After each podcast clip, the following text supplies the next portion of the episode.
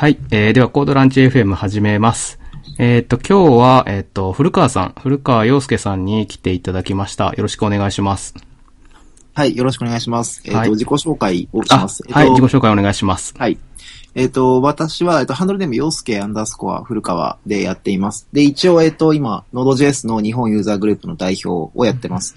あとは、まあ、えっ、と、Node.js の、えっ、と、エヴァンジェリズムワーキンググループとか、えっ、と、あとうんうんコラボレーターだったりとか、うんベンチマークワーキンググループに属しています。うんうんうんで、今、一応その肩書きとしてはそのところですね。あ、ははいい。よろしくお願いいたします。お願いします。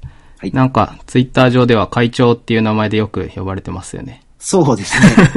これはこれはなんか、な、な多ん、分なんでだろう？なんでかはちょっと僕もあんま分かってないんですけど、えっとなんか2代目になった時、あ僕もともとその Node.js 日本ユーザーグループ代うんうん表2代目なんですよね。うんうん初代はメソさんという方がやっていて、あー、なるほど。はい。で、みメソさんから、まあ、き引き継いだわけですよ。で、うんうん2代目になった時に、うんなぜかその時からちょっと会長って呼ばれるようにななんか、別になんか、ユーザーグループだし、なんか、別になんか、別にグループ長なんじゃないかとも思わなかったんですけど、まあ会長って呼ばれてます。ー、はい。一応、その、Node.js の日本ユーザーグループの代表やってるから会長って呼ばれてるんだろうなとは思いつつ、そうです。何なんだろうとちょっと思ってましたね。確かに僕もね、僕も分かってないですよ。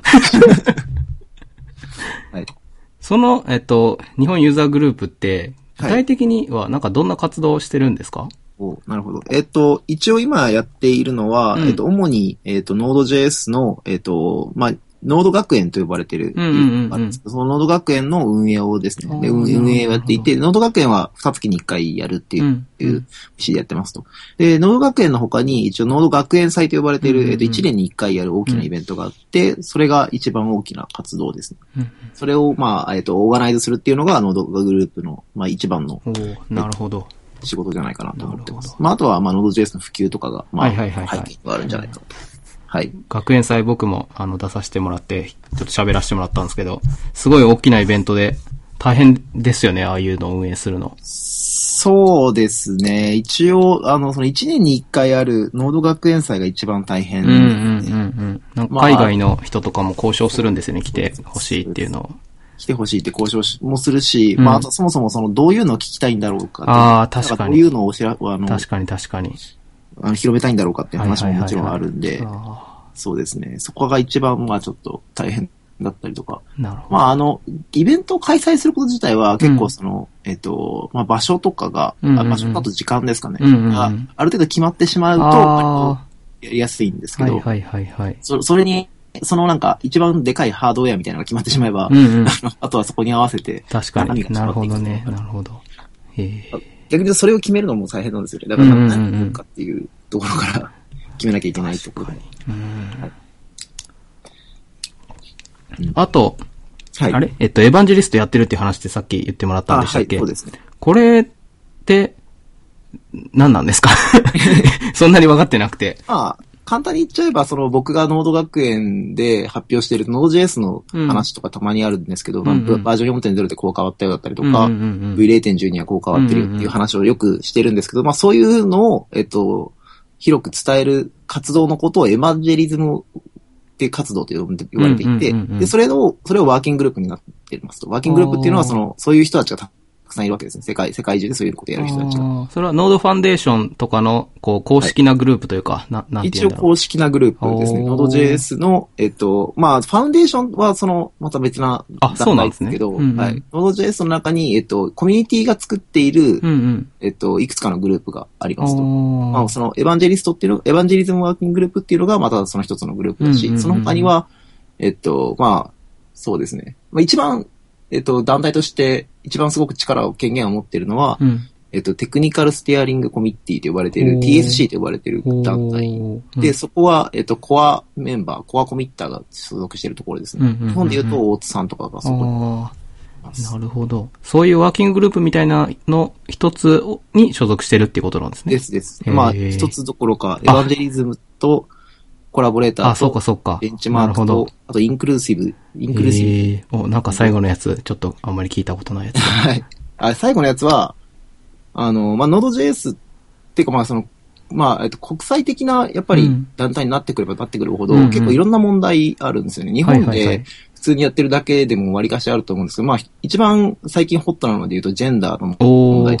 へえ。あの、まあ、ジェンダーにも、もう本当あの、のまあ、これはちょっとあれですけど、その男と女だけの。あれじゃないじゃないですか、うんうんそのうんうん。そうですね。本当にもいろんな、いろんなジェンダーがあって、うん何種類も何、すごく、すごく種類たくさんあるんですよ。うんで、その種類を、えっと、そういう、そういうところでも、あの、そう、なんだろう、こう、ひマイナーに、なんかこう自分にネガティブに思わないような、ああ。そういうところをするにはどうしたらいいかっていう。なるほど。まあ、その、それこそそのイベントをオーガナイズするときに、うんうん。男ばっかり集まるとか、ばっあかりが発表するみたいなのをやめるっていうのも一つの。あ。なるほどね。へえ。まあ、その、まあ、男とか女とかそういう問題だけでもないというのがちょっとやっぱりあって。うんうんうんうんうんあとはまあ、もちろんその、えっと、国籍とか、はいはいはいはいそういうのも含まれて。くるわけですよね。なんかテクニカルな話じゃなくて、こう人間的なそうねこう、ももっとそう、話ベタな話ですね。へベタなえ話。です。で、僕はなんかその割りかしその日本でやってるからってことで、話は来てはいるんですけど。まあそうですね。あとはまあ、あの、なんだろう、モデレーションポリシーって言って、まあそのなんか、割りかし、あの、変なこと言う人とかたまにいるんですよ。ああ、はいはいはい異。臭に変な石上げちゃったりとかする人がいるので、うんうんうんそういう人をどうやってバンするかっていうポリシーとかへえ。っていうのが多いですね。ちょっと別の意味で大変そうなグそうですね。だから僕あんまりなんかそこに、英語的な意味で大変で、そこああ、確かにニュアンスとかすごく難しそうになりますよねち。ょっとちょっとしかもあの、議論がかなり活発なんですよね。あまあ、ついていけるようになればすごく英語を鍛えられると思うんですけど、うんうんうんわりかしそこまでいけてなかったりとかするので、あーまあ、4つも所属してるとどれかはやっぱり終わりになっちゃってますなね。るほど。へえ。いろいろ活動してるんですね。すそうごいなですね。はい。たまたま入れられちゃったって感じ。じゃあ、えっ、と、あ、そっか、今日のメインの話、ノード J、あはいもうお分かりの通りだと思うんですけど、ノード JS の話を中心にしていくっていう感じですね。はい。はい。じゃあ、一発、最初は、えっ、と、昔話。ノード JS の昔そう話。そうですね。これは結構その、えっと、僕今年何回かノード JS の話させてもらったんですけど、うんうんまあ割と、あの、コンセプトのところから話をすると面白いなって、コンセプトのところを掘っていくと面白いなってはいはいはいはい結構あって、まあそもそもなんで、もともとノード JS ってライアンダールっていう方が作ったんですけど、まあライアンダールっていう、まあ一番最初にあのノード JS を作った人がいて、まあその人が、ノード JS の一番最初に有名になったのは2009年の、まあ、末頃に JSConfEU ってところで発表しはいてたんですよ。はいはい。へねライアンダールは。うんで、その JSConfEU で発表した内容が、その、えっと、世界的に、こう、なんだろう。まあ、人にとって、すごくこう、あの、これが求めていたものだって思った人が何人かいて、で、それを元に爆発にヒットしたっていうのが元々ある。で、結構掘り返していくと、ささらにその前も掘り返していくと面白くて、うんうん。まあ、その、そもそもで言うと、その、ライアンダールがなんでこんなことしたかったかっていうと、うんうんうんまあ、えっと、一番最初にあるのはもう2001年頃あに、そんな古いんですか？だそうですね。しあ C 点系問題ってやつ。ああ、はいはい C はいはい。点系問題が2001年ぐらいに発表があって、うんうんうんで、その時に、まあ、ライアンダールは、まあ、この問題にどうやって取り組むかって、やっぱり考えてたわけですよ。うんうんうんで、まあ、その時に一番やりたかったのは、えっ、と、なるべくネットワーク IO だったりとか、うんうんファイルの IO といった、まあ、いわゆる IO の中でも遅いインプット入出力処理。をなるべく非同期にして、で、非同期をネイティブにしていこうっていうのがまたもそもそもあってました。で、それのコンセプト、あ、すみません、それのコンセプトとなるような、結構、あの、言語とか入っていて、うんうん。で、最初は、えっと、なんだったっけな、まあ、C とかで書いてたりとか、まあ、あと Ruby の、えっと、実装とかも作ってたんですよね、彼のうん、ライアンダール自身は。うん結構その言語とか、その仕組みを作るのが、そのベーシックな仕組みを作るのが好きな人なんで、うんそういうライブラリとか作ってて。それは、その C 典型問題を、まあ、お解解決したいなと思ってってことなんですか？そうです、そうです。なんかもう、LibEBB だったかな ?LibEBB っていうのがあるんですけど、ほー、全然聞いた知らことがない。ない。てか、しら調べてもあんま出てこないんですよね。へえ。はい。あるんですけど、まあ、うんそれが最初にあって、うん。で、そその後まあ、えっと、ライアンダールが、えっと、それを元に Ruby のそれをラップした実装とかを作あって、で最初それでやってたんですよね。で、うん。それをやってた時に、傍らでその JavaScript でもサーバーサーバーっていうかそのなんかマクロみたいなの書けるようにしようみたいなことやったら、結構そこが割とそのフィーチャーされて。あの、なんか JavaScript で書けるってなかなか面白くないみたいな感じになって、で、それするとフロントエンドの人が結構、ああ、なるほど。うんうん。で、そこが、あ、じゃあ、JavaScript もありなんじゃないかっていうふうに、まあ、きなんか認識したきっかけっていうふうに語ってる記事で、うんそうですね。でなんかじゃあ、もともとは、は JavaScript の人じゃない、ないってことですか？もともとの何の人かわかんないですね。さっきから Ruby っていう話が出てくるんで、Ruby とかも Ruby やってたし、うん、まあ C とか、まあもうすごくベーシックなレイヤーの人です。なんか言語を作るのが好きな人っていうか。へですー。なるほど。そう。で、まあ、もともと、本当にもともとさらに言うと C 点系問題って最初、あの、ちょっと、はしょっちゃ、説明はしょっちゃいました。ああ、そうかそうか、はい。なんかクライアント1万台問題って、まあよく言われてるやつで、うんうんその、まあ、いいっぺんに1万個の接続、うんうんまあコネクションがあった時に、うん。うん。まあその1万個の接続を、まあこれまでの2001年とか、その古いモデルの時は、うん。大体そのアパッチとかがやられていて、うんうんうんそうすると、まあスレッドだったりプロセスだったりが、うんうんうんプロセス1接続につき必ずうん1プロセス1スレッドが立ち上がる。うんうんで、まあ基本的に1万もプロセス、まあ1万もスレッド上げたとしても、うん厳しい。うん。どちらに、いずれにしてもその今のアーキテクチャでは、ほ瓦解するでしょううん。っていうのがん C 点系問題。うん。で、じゃあどうすればいいかっていうと、まあライアンが考えた、ライアンが考えた、まあ、だだまあみんなが考えてた方向なんですけど、うんうん。えっと、イベントループモデルって呼ばれてる、うんうん。一つのプロセスが、その、C 点、い、い、その接続を、うん。あの、管理していて、で、別に1個の接続なんで、うんあ、1個のプロセスがずっと管理してるだけなんで、うんうん何個プロセスが、あ、接続が来ても、うんうん。その、リソース的には負荷がそこまでかからっていうようなモデルを考えた。で、まあ、それをじゃあ実装に落としていこうっていう風になって、で、まあ、いろんな実装が生まれてるわけですよね。それこそその、Ruby で言うとイベントマシンだったりとか、うんうん。R で言うと Any イベントだったりとか、うんまあ、そういういろんな実装が落ちてきてる中で、まあ、うん Node.js っていうのもまた新しく出てきたと。いうところですね。なるほど。そう。で、まあ、最初別に1万台も接続しねえしっていう話ある、今でもあると思うんですよ。はいはいはいはい。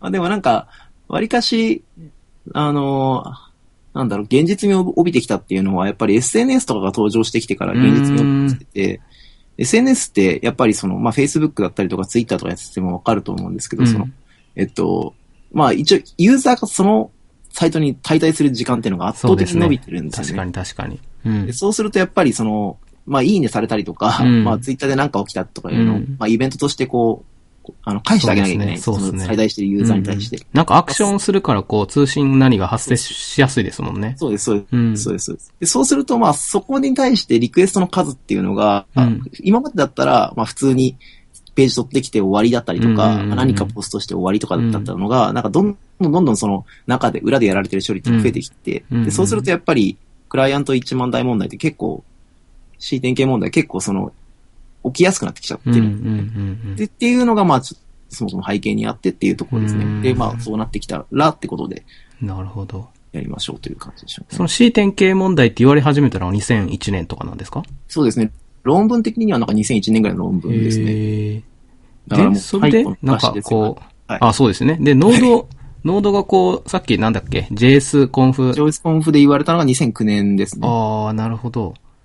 じゃあそこからこう、1年、2001年から2009年、7、8年とかかけて、こういろいろやってたってことなんですかね。そうです、そうです。へまあ、その、そうですね。もともとは、その、Node.js も、一番最初のバージョン0.0.1のコミットとか見ると、ーうん。もう本当単に何もなくて V8 をラップして、うんうんうんうん。で、あの、HTTP サーバーが作れる JavaScript と、と、なんか、あとファイルにアクセスできる JavaScript ぐらいしかなくて、ななんか今の Node.js とも似ても似つかないみたいな感じで言って、ね、なんかそこからもだいぶ0.2とか0.4とかを経ていくごとにだんだん今の Node.js に近くなってきてる感じで。なんか一瞬話に出た、リブ、リブなんだっけ？EBB EBB。なんか、はい。えっ、と、関係あるのかわかんないですけど、リブ UV とかなんかたまに聞くんですけど、それはあ関係あるものなんですか？ねそあの、そもそも LibEBB を作った経験とかをもとに、うんうん。最初はその、えっと、ライアンダールも自分で作りはしなくて、うんえっと、LibEV とか Liv イベントとか、まあそういうその、えっと、今すでにある OSS にある、うんうんえっと、非同期ラッパーライブラリを使ってたんですよ。ああ、なるほど。で、も、やっぱりそれだけだと、まあ一番あの、ネックだったのは Windows 対応なんですね。そいつらは Windows に対応してなかったんで、うんうんうん。まあそのね、で、Windows でやろうとすると結構また別なイベント処理は使わなきゃいけないってなって、うんうんうん。じゃあもう Windows も Linux も、まあ OSX も Unix もそれぞれ全部ちゃんと、えっと、対応した、うんうん。えっと、非同期ライブラリっていうのが、まあやっぱり必要だろうっていうのを、うんうん。えっと、僕がノード学園祭に来た時に行ってました 2010年、2010年だったかな。そうですね。2011か2010、どっちかですね。で、その時行っていて、うん。で、そこからリブ UV を作ったって感じですね。ああ、なるほど。そうなんや。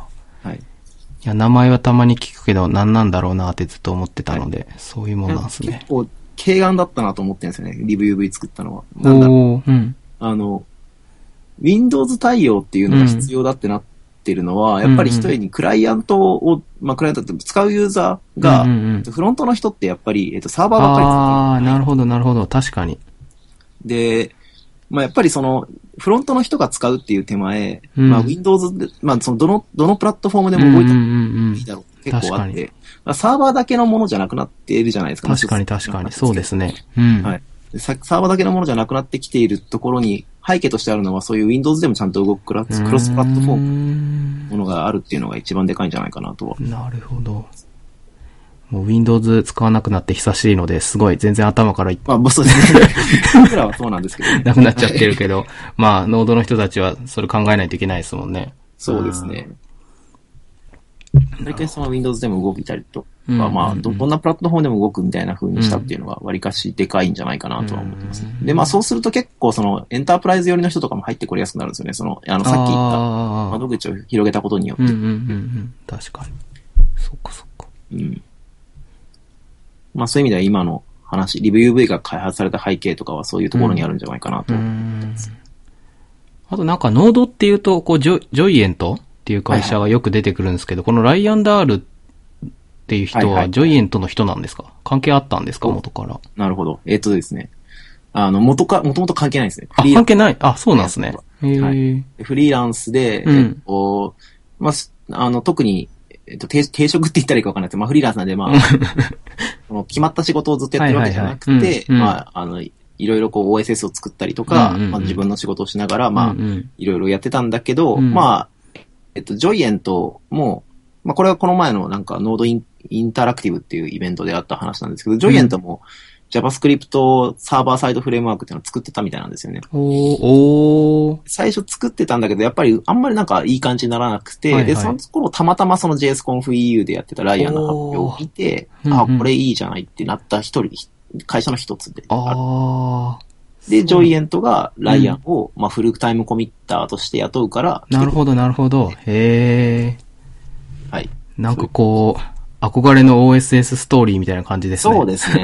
そうですよね。すごいな。一発当てるってそうですよね。まさしく一発当ててる。すごいな。へえ、そんな過去があったのか。そうですね。なんか、僕、僕ノード自体をこう、ちゃんと触り始めたのって本当に最近なんですけど、一時期、こう、猫も杓子もノードノードって言ってるような時期があったんですけど、ありましたね。はい。な僕が入ったぐらいかな。何年、何年ぐらいですか？そうです ?2011、12とかああ、ないですか4年とか前ですかね。3、4年前。で、あの頃、出てから2、3年経ってからなんですね。そうなんだ。そうですね。2000あ、うんな、何がですか？あ、2009年にノードが出てから、そう、こうこう、なんていうの？一般的に広まり出したのが、こう2、3年経ってからっていう感じなんですね。そうですねうん。ただまあ、ちょっと僕が思ってるのはなんかあんまりうんうん、そんなにまだ一般的になってないかなと思あっ、ててそうなんだ。まだなんですね丸山。さんとか、まあうんうん僕もそうですけど、うん割とそのエンジニアで結構あの、あの、なんだろう、先端を結構追いたい人というか、うんうんうんうんハッカーな、ハッキーな人たちうんうんうん。は割とそういう、あの、えっと、最初に今流行ってるものっていうのは結構、あの、うんうん猫を借子もって見がちなんですけど、うん多分そんなことなかったような気がしてて、あ いはい。あの頃は流行ってたのは、HTML5 のブームがあったと思ってるんですよね。おー、なるほど。で、そこでソケット IO と一緒に流行ってた。あ、確かに、確かに。うんリアルタイム通信、そうですね。リアルタイム通信で、うん。今まで普通にウェブで、えっと、ゲットとかポストとかで、なんとか通信をしてたってところに対して、ウェブソケットっていうのが、しかもそれをラップしてくれる、いい感じにやってくれるライブラリとしてソケット IO があって、みたいな。確かにそう言われると、セットで大体話されてたような気がすリアルタイムウェブアプリケーションが作れるぞ、あっみたいなたなそういえば。話でしたねあ。りましたね。うん。まあ僕もその口なんですけどね、あソケット IO。なるほど。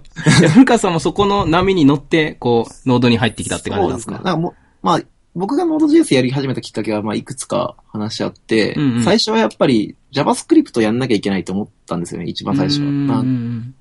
僕はもともとその、えっ、と、前職 Java を書いてるエンジニアだったんですけど、やっぱりクライアントのことをあんまり分かってなかったっていうのがあるのと、うんうん。その、まあちょうどその Ajax とかがすごく流行ってて、うんうん。で、えっ、と、中でやっぱりクライアントの処理をするときに、JavaScript っていうかな、なくてはならないものになってきたっていうところにまで来てたんですよ、で、やっぱやんなきゃなと思ってて、うん。でもまあ最初にやるのもなんだしなと思って、うん。まあなんか最初いろいろやってみたんですけど、なんかドキュメント API、ドムネ、ドムネ、ドムの API とか。普通に触ってても、なんかそんなに燃えなかったんですよ。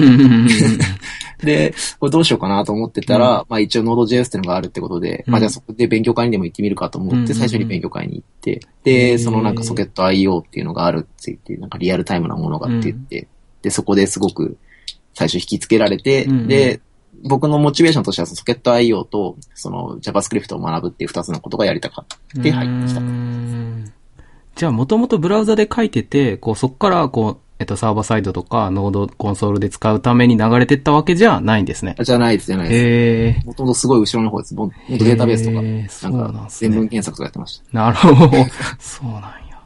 へー昔話、こんな感じですかね。ですかね。結構昔の話しちゃいました。いや、楽しかったです。いいですね。あ本当ですか？うん。じゃあ次、こう、昔話したんで、今年の話。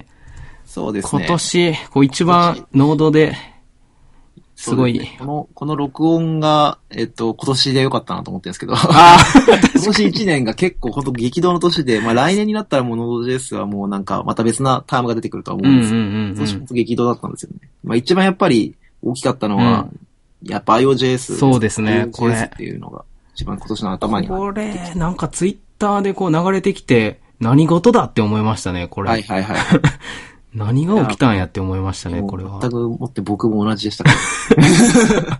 あ、え、これは、え、古川さんでも急に、急に来たって思ったんですか？そうですね。なんかあの、ちょっと、いろいろと大津さんと話してたんですけど、うんうんえっと、Node.js の、えっと、最初、あの、Node.js にコアコミッターでフェダーっていう、えっと、人がいるんですね。で、うんうんフェダーっていうのは、あ Node.js の中でも、まあ、かなりそのセンシティブな領域の TLS とかあの辺を触ってる、すごいベーシックなレイヤーのエンジニアなんですけど、まあ、その、彼が、フェダーが、その、Node.js の一周で、たまたまなんか、IOJS がどうこうみたいなことを言っちゃった時があって、で、最初それ、そこまで全然知られてなかったんだけど、その IOJS がどうこうっていう一言だけを取られて、なんだ IOJS はって言って調べて、あで、そこからなんかいいし、なんかリポジトリがあるぞって見つけた人とか、で、なんだこれはみたいな感じでバーッと広まって、なるほど。で、まあ、多分そんな風に出し出しちゃったの。多分うっかり出しちゃったんだと思ってて、本当はまあちょっといろいろ裏では進めてたんだと思うんですけど、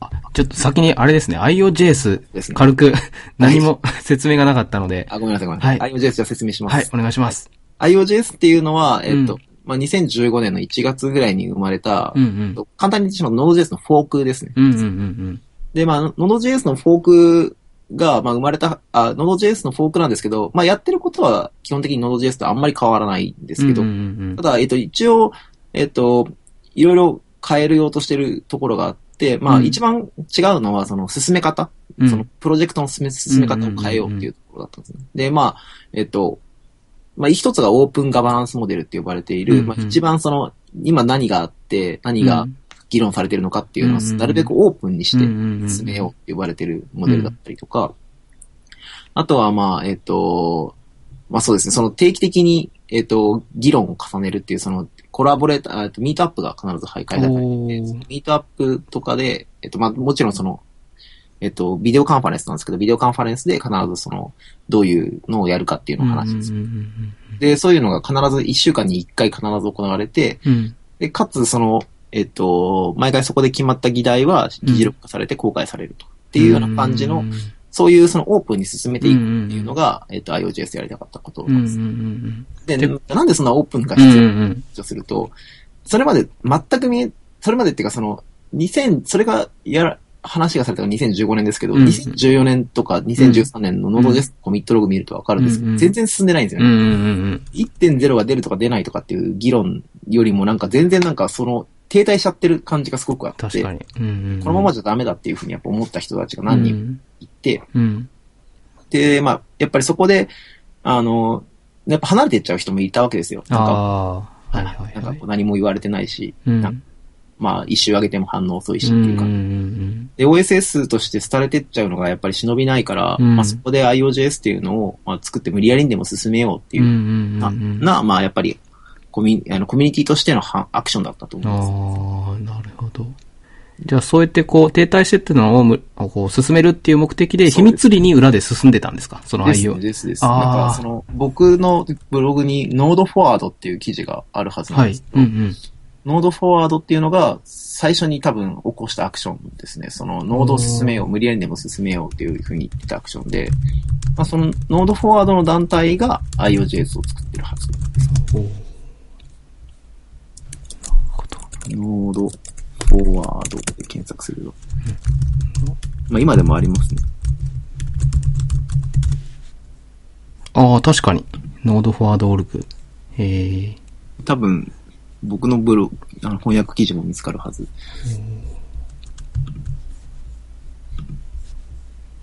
あ、確かに、その下が古川さんのやつだった。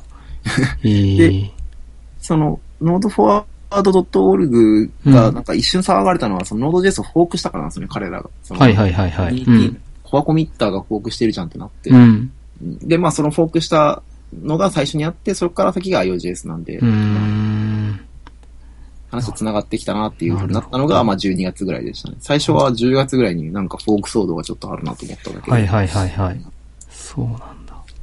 ちなみにこれって IOJS なんですか？読み方は？IO とかじゃなくて？あ IOJS ですね。あのなんか、えっと、一応まあ僕、あの、IOJS コラボレーターズミートアップも行って IOJS っていう、あの、発音です IOJS ねを持っへーて、で、あの、ただ、もともとはあれなんですよね。あの、木製のうんうんうんうん AS で IO って呼ばれてる AS あるじゃないですか。うんまあ、あれがなんかラテン語読みで、日本だと IO って読んでるらしいんですけど。ああ、そうなんだから、ですね。IOJS っへえ。ていうのは、まあ一応その英語では IOJS なんで。IO だと、IO なんで IOJS だという話らしいですね。これは、あれですか？まあ今となってはもう統合されましたけど、うん統合するっていうのが当初からあったんですかね？それが目的だったんですかね？うん、まあやっぱり IOJS 的には、えっと、IOJS と Node.js が両方共存していった、いく未来っていうのは多分見てなかったと思います。うんうんうんうん。使う側としてもすごいこう、その当時困惑しましたもんど、どっち使えばいいんだろうってそういうのが。ですね。いや、まあ多分絶対そうなるだろうなってあったし、思惑としては絶対統合すると。で、ただ統合させるときに、うん統合のさせ方が問題で、うんうんうん。Node.js がトランクになって統合されるのか、うんうん。でも IOJS がトランクになって統合される、うんうんうんうん Node.js を統合するのかうんのどっちがいいのかっていう、まあコミュニティ的にもどっちを選んだらいいかってのあると思っていて、で、まあ、えっと、IOJS は本当にもう圧倒的な速さでうん。1.0出して、そうですよね圧倒的にこう、うんあの、機能とか、その、コミュニティベースでガンガン入れはていって、いはいはい。V8 も上がったりしてましたもんね、確か。そうですね。V8 も上がって、うんその ES6 が使えるようになってあーそうだそうだそうですねで、で、やっぱりこっちの方が絶対いいっていうふうにコミュニティが結構支持し始める。うんまあ、コミュニティに支持を求めてたし、うんうんうんうん支持を求められてたんで、まあ、ジョイエントっていうか、まあ、その Node.js 側の人たちうん。は、えっと、なんとか IOJS の人気うん。側にあやかりたいし、うんうんうん。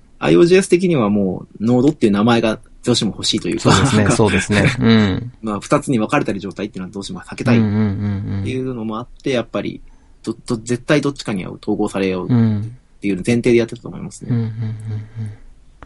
これ、ジョイエント、ちらっと出てきましたけど、はい。ジョイエントがなんか、やっぱノードのコミッターをたくさん抱えてて、こういう状態になったってことなんですか？よ、そこら辺よくわかってなくそうて。ですね。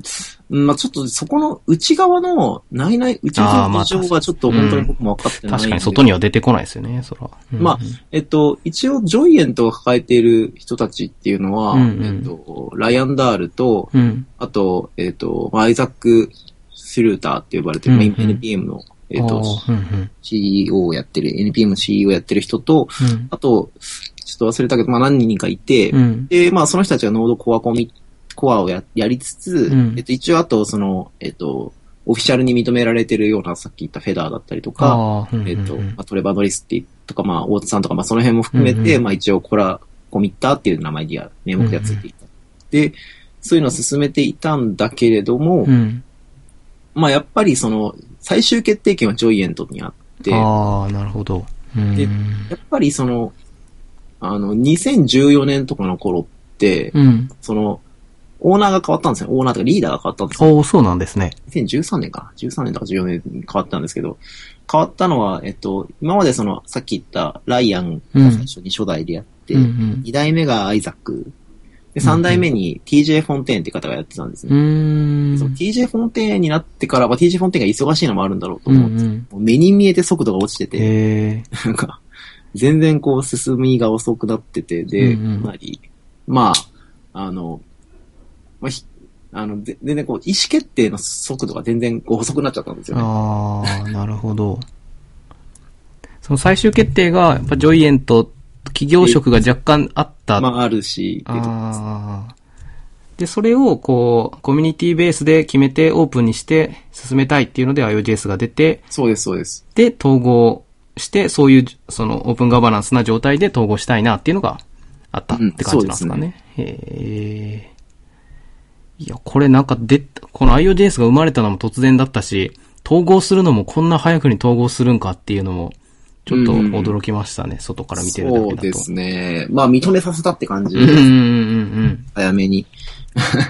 ま まあ確かにこれ分、このフォークされてる二つあるっていう状態は良くないですよね。そうですね。でももう圧倒的に指示としては、コミュニティに流れてた、IOJS 流れてたので、まあ、それはアクティブな方がですね支持されますよね、当然。うんうんへーなんか多分、コアコミッターたち、まあ、僕も含めて、エヴァンジェリストがこう、そういうその、周辺のワーキンググループも含めて、うんうん多分、あの、絶対にうん短期決戦で勝勝ち抜いてやるっていう思いますね。長期戦になっちゃうともう、もうコミュニティもどどっちついたらいいか分かんない。そうですよね。そうですよね短期決。戦でしかないっていうふうにやへーそうですうん。まあ、えまあっていうのが、そうですね、IOJS が生まれた経緯と、大体統合された背景とかですね。えーこれ統合するときは、その IOJS 側のリーダーとはいやってた人が、こう、ジョイエント側というか、その当時のリーダーとかに話をこう進めていったって感じなんですか？そうです。えっと、結構早めに、うん。えっと、軍配が上がっちゃあえ、てそうなんですね。1月ぐらいに、えっと、うんフォークして出して、うんうんで、それと引きずられる形で Node.js も V0.10 に出したんですけど、やっぱりコミュニティは IOJS の方を支持していて、うんうんうんで2月にはもう、Node ファウンデーションって呼ばれている、うんうんジョイエント一一社体制から辞めて、うんうん。別なその広い体制、そのいろんな企業から出資を持っああ、なるほど。うんうんうん。ファウンデーションを作ろうっていうふううんうんにする活動があって、そこに IOJS の人たちも入れてあげよう、入れてあげようっていう、まあちょっとだいぶ上からだけど、そういう感じの話が2月ぐらいに上がってたんですよ。うんうんうんなので、まあもう一月ぐらいではもうその、ジョイエントが自分たちが Node.js だけをやるっていうのはちょっと体制、権利としては放棄しようっていうふうななるほど話になってきたので、へえ、あ、その、ノードファンデーションを作ろうって言い出したのも、えっと、もう、えっと、ジョイエント側あのスコット・ハモンドっていう人ですね、が言い出したんですけど。で、それがもうこう、折れ、折れたっていう形になってるってことですかね？実まあ、実的には。そうですね。ある程度そのなんか、は話を、その今の分裂状態を解消しようとするための、えっと、場を設けようっていうう、うんんうんうんそこでうん。一回決まって。へそっからはもう本当、えっと、まあ9月までですけど、まあうん半年以上ですかね。うんうん半年ちょいかけて、すごく、えっと、なんだろう。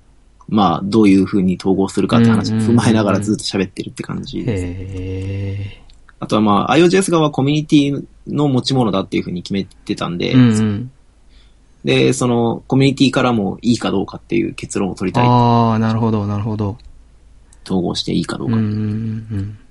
へえ。なので今、今年の、えっと、Node.js に関してはう、んすごくコミュニティ、あの、今まではその企業色が強いっていうところだったんですけど、うんうんまあ、すごく完全にコミュニティベースの、うん。えっと、非常になんだろう、えっと、まあ、僕らが主役のって言ったらいいんですかね、うんうんうんに変わってるのかなっていうところです。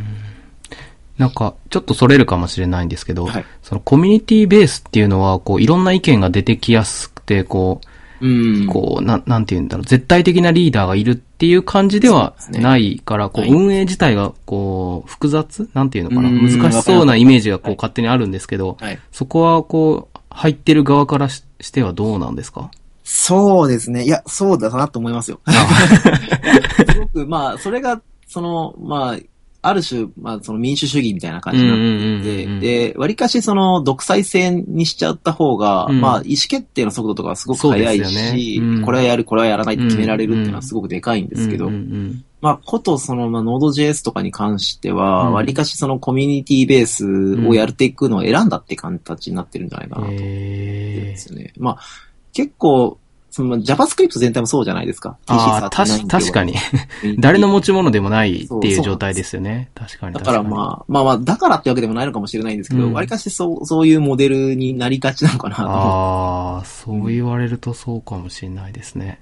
う。まあそうですね。まあそうかその、それこそだから結構、あの、コミュニティの中の人としては、うんコミュニティの人としてはこういう機能を入れたいって言ったとしても、うんうんまあ、全体的に見てどうかっていうのはまた別に決められる場があんうんうんうんそこで、まあ、決まっていくと。うんで、一応その、そのなんだろう、こう絶対的な指針がいくつもあるってわけではないので、うんうんそのさっき言ったそのコミュニティ、こあの、テクニカルコミッティのミーティングで決まっていくっていう感うん。うじ。ん、なるほど、なるほど。そこで、一週間は必ず時間かかるっていうのはあるし、ああ、うんまあそこでも決まらなかったら、まあもう一週間もう一週間で伸びてくる。えー、なんかそのコミュニティから挙げられた議題なり、こう、要望なりをそこで話し合ってあそそこ、そこの中で採決がこう行われるみたいな感じそうです、そうです、そうです。えー、一応なんか、ねあの、その中でボーティングのシステムがあって、もう本当に意見が割れた時は、どうするってなって、プラスワンかマイナスワンか決めろっああ、なるほど。でそうだ。ていう感じですね。うんうんうんうん。なるほど、なるほど。ちなみにこういう、えっと、コミュニティベースのって他にはどういうのがあったりするんですかね？なんか、古川さん知ってますか？そうですね。あんまないですよね。言語に関しては、ほぼ最初の独裁、そうですよね。その、立ち上げた人が、こう、オーナーになってるそうですね そうですよねが完全に作って、で、その人が、っていうのがまあ基本的に多いですうね。ん。これ聞いたことないんじゃないかな。他にあるかな。まあ JavaScript、Node.js っていうところあまあまあ、確かに、確かにそうですね。なんかあるかな。うんあんまり聞かないですよね。ど、どうです？ん僕も僕もあんまり、あ、でも Java も、Java、じゃ、Java どうなんだろ僕はもうあんまり Java の人じゃなくなっちゃったんで、あんまりわかんないんですけど、う。僕もそんなに、うん、追いかけてるわけでもないので、ビジネス、ビジネスライクにやってるぐらいなんで。うん。ビジネスライク Java。まあ、うんえっと、Java に関しては、本当はもともと作った人が一人いて、そああ、のはいはい。人やってたけど、んまあ、今もうぜやってるわけじゃないと思っうん、うん、うんでじゃあ誰が、誰がどうやってエンハンスしていくんだろうなっていう気は、まだ、まあもしかしたらそういう感じ、そこもコミュニティベースっていうか、どっか僕らの知らないところで会合を持たれて決められてるのかなとも思わなくはないんですけど。まあ、若干あれですよね。そのなんか、エンタープライジーな感じは少ししますよね。ああ、まあそうですね。そういうものって。うん。うん。なんかこの、えっと、今年の話のところに、ヤップシーネタをきっかけにって書いてあるんですけど、これはそ、うですね。な、なんでしたっけ？あ、これはもともとその、Node.js の今年の話っていうんううん話をしてほしいところで、まあ一番、まあ今言った話なんですけど、ほとんど。まあ、ヤプシーに、えっと、まあ、この前、えっと、7月 ?8 月？どっちだっけ、ヤプシーって。どっちだっけ ?8 月 ?8 月？だったような気が。そこで一応僕がこの前 Node.js の、えっと、これからと今後の話をしてで、で、まあそこで言ってたのは今言ったような、その IOJS が生まれた背景統合したところから、まあ今後どうなるかっていう話をしていて、確か YouTube で見た、YouTube? なんか動画で見た、僕も見た気がしますね。なんか、もともとヤプシーっていう、まあ、パールのカンファレンス そうですよね。けど、まあ一応、まああの、本当にいろんな話をしていいということだったん。で、まあ、えっと、まあ、あんまり関係ないかもしれないけど、うんそういうそのコミュニティベースで運用されていく話だったりとか、うん。あとはその JavaScript 自体がどうなっていくとかって話って結構、あの、なんだろう、コかコミュニティ運用の話っていうのは結構面白いかなと思って、うんうんうんうんまあしてみたってそうですね感じですね。まあ、割かし、えっと、まあ、聞いてた人からするとうん面白かったって言ってくれるおー、なるほど。よかったなと思ってるんですけど。なんか、 YAPC、Perl のネタを一言か二言は絶対入れないといけないみたいな。な、なんか、何喋ったんでしたっけ？あの、 AnyEvent とかありますよね。ああ なるほど。はいえまあまあ一応コミュニティっていう点でいけば、まあ Perl もいや Node.js も関係ないから、まあうんうんまあまあ一応ある程度、メタな視点としてー、は、ま。あ合ってるのかなって感じがしますけど。なるほどね。うん。 Perl も、パール6が確か、ラリパール6ーがもうそろそろ出るはずですよね。出。る。クリスマス、あれ？クリスマスの予定でですね。クリスマスもうすぐじゃないですか？そうですね。あでも多分出るって言ってたんあで、、そうなんですね。パール6自身は。まあただ、あの、出るっていうのはもう、あもう本当に物自体はもうあるんで、はいはいはいはい。もう誰かがリリースですっていう、ああ、なるほどと。思うんですよねだ。からまあ、ただもう、パールも、パール6はラリーウォールが作ってるのは知ってるんですけど、パール5とか、うん。もうまだラリーウォールがやってるのかちょっとよくわかってなくて、うん新しいシンタックスとかたまに入るから、はいはいはい。それ誰が決めてるのかなって結構気になるうん。確かに確かに。うんえー、じゃあまあ、まあ。これはまあ言えば誰かが答えてくれるあ、そうかも。うん。しますけど。うん。よし、じゃあ、今年の話、まあ、主に IOJS と統合、あの、分離と統合の話。なんか他に、ビッグな、ビッグな話ってなんかあったんでしたっけ？これ、これが圧倒的ですかね？今年の話だえっと。と、一応、まあ、それ、その、それぞれタイムリーに、僕は野学園をやった時に、そのタイムリーな話をいくつかしてきてて、えっと、今年のタイムリー、タイムリーかどうかともかくとして、うん。うん。まあ、いくつかあった話で言うと、えっと、4月にした話に、うんえっと、まあ、ちょっと複雑な話かもしれない。 isomorphic っていう言葉あに対してのあ、はいはい話を聞きました。はいはい。そでまあ、それは結構その、うんえっと、まあ、 React だったりとか、まあ、うんその辺の、えっと、サーバーサイドでもレンダリングできるような出てきたことをきっかけに、まあ、JavaScript をどこまでクライアントサーバー、まあ、共通化できていくかうん。っていううんうんうんを、まあ、ちゃんと勉強しに行きましょうっていうのが、まあ、きっかけで話した話で、結構それはすごく未来のあるような話。うんうんうんうんまあ、逆に言うと未来なんで今はそこまでじゃないんですけど、まあ、うん結構良かったなっていうのが一個あったのと、あと、まあ、6月にあったのは、まあ、これの話じゃないんですけど、はいえっと、ES6 が締結された。ああ、確かに。確かに確かに。うん。そうか、それ、今年なんだ、全部。そうですね。えっと、あとは NPM バージョン3とか。ああ、確かに確かに、そうか。はいなんかすごいな。今年そんなに あったんですね。そうそうですね。それ、で、まあ、それぐらいじゃないですかね。まあ、あと Node.js バージョン4とか。うんうんうん。うん。じゃあ、今、だいたいこう50分ぐらいなんですよ。はい。そうですね。全然、まだあれですけど。まだあるんで、一回ここで切って、えっと、二回配信にしようかなと思うんで。あ、了解です。はい。えっと、じゃあ前編一回ここで締めます。はい。はい。